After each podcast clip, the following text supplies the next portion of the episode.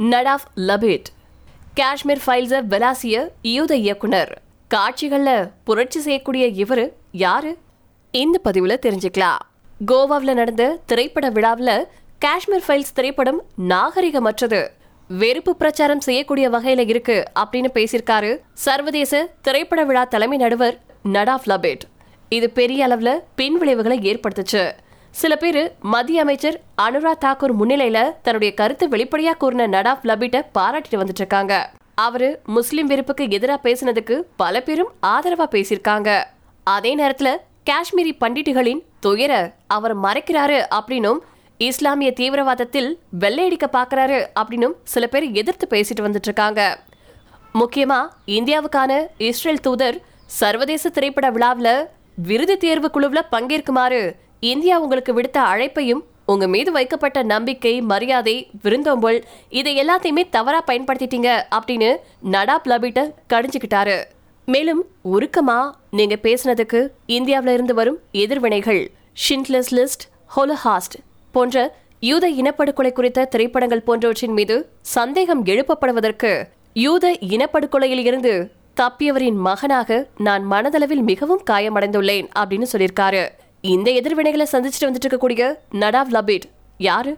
தத்துவ இயக்குனரா அறியப்படக்கூடிய இவரை பத்தி இந்த பதிவுல விரிவா பார்க்கலாம். நடாவ் லபேட். ஒரு சினிமா குடும்பத்துல பிறந்தவர். அவருடைய பெற்றோர்கள் யூத இனத்தவர். ஆயிரத்தி தொள்ளாயிரத்தி எழுபத்தஞ்சாவது வருஷத்தில் வருஷத்துல பிறந்த லபேட் இஸ்ரேல்ல இருக்கக்கூடிய பல்கலைக்கழகத்துல தத்துவவியல் படிச்சிருக்காரு. அதுக்கப்புறமா கட்டாய ராணுவ சேவையை முடிச்ச அவரு பாரிஸ்ல சில காலம் வாழ்ந்திருக்காரு. அதுக்கப்புறமா திரும்பவும் இஸ்ரேல் வந்தாரு. ஜெருசலேம்ல இருக்கக்கூடிய திரைப்படம் மற்றும் தொலைக்காட்சி சாம் ஸ்பேசல் பல்கலைக்கழகத்துல பயின்றாரு. லபிட் ஏன் தத்துவ இயக்குனர் அப்படின்னு அறியப்படுறாருன்னு இப்போ உங்களுக்கு புரிஞ்சிருக்கும். அவருடைய திரைப்படங்கள்லயும் அவருடைய தத்துவ அறிவு நுட்பமா எதிரொலிக்கிறத நீங்க பாத்திருக்க முடியும். ஆழமான பிரச்சனை பத்தி பேசினாலும் அதுல டார்க் காமெடி மற்றும் சிச்சுவேஷன் காமெடியை கொண்டுட்டு வந்து சுவாரஸ்யமான திரைக்கதையை அமைக்கிறதுல நடாவ் வல்லவரு. கலைத்துறையின் உயரிய விருதான செவாலியர் விருதை இவர் வாங்கியிருக்காரு. உலகின் பல திரைப்பட விழாக்கள்ல நடுவராக இருந்திருக்காரு. திரைத்துறையில நடிகராகவும் திரைக்கதை ஆசிரியராகவும் இயங்கி வந்த நடாப் லபீட் ரெண்டாயிரத்தி பதினோராவது வருஷம் தன்னுடைய முதல் படத்தை இயக்குனாரு. போலீஸ்மேன் அப்படிங்கிற அந்த படம் அவருக்கு பல தரப்புல இருந்து பாராட்டுகளை பெற்றுக் கொடுத்துச்சு. லொக்கார்னோ இன்டர்நேஷனல் ஃபிலிம் ஃபெஸ்டிவலின் ரெண்டாயிரத்தி பதினொன்னுல நடுவர்களின் சிறப்பு பரிசின அந்த படம் வின் பண்ணுச்சு. மேலும் ஜெருசலம் திரைப்பட விழாவில் பல விருதுகளை அந்த படம் வின் பண்ணுச்சு. எளிமையா சொல்லணும்னா முதல் படமே அவரை உலக வெளிச்சத்தில் நிறுத்துச்சு. இது தவிர டூ தௌசண்ட் ஃபோர்டீன்ல ரிலீஸ் ஆன கிண்டர் கார்டன் டீச்சர் மற்றும் டூ தௌசண்ட் நைன்டீன்ல ரிலீஸ் ஆன சினானிம்ஸ் ஆகிய படங்களும் சிறந்த வரவேற்பை பெற்றுச்சு. இவருடைய படங்கள் இஸ்ரேல இருக்கக்கூடிய யூத மக்களின் அடையாளத்தையும் பாரம்பரியத்தையும் தூக்கி பிடிக்குது. உலக அளவுல யூதர்களுக்கு எதிராக இருக்கக்கூடிய மனநிலையை எதிர்த்து கேள்விகள் கேக்குது.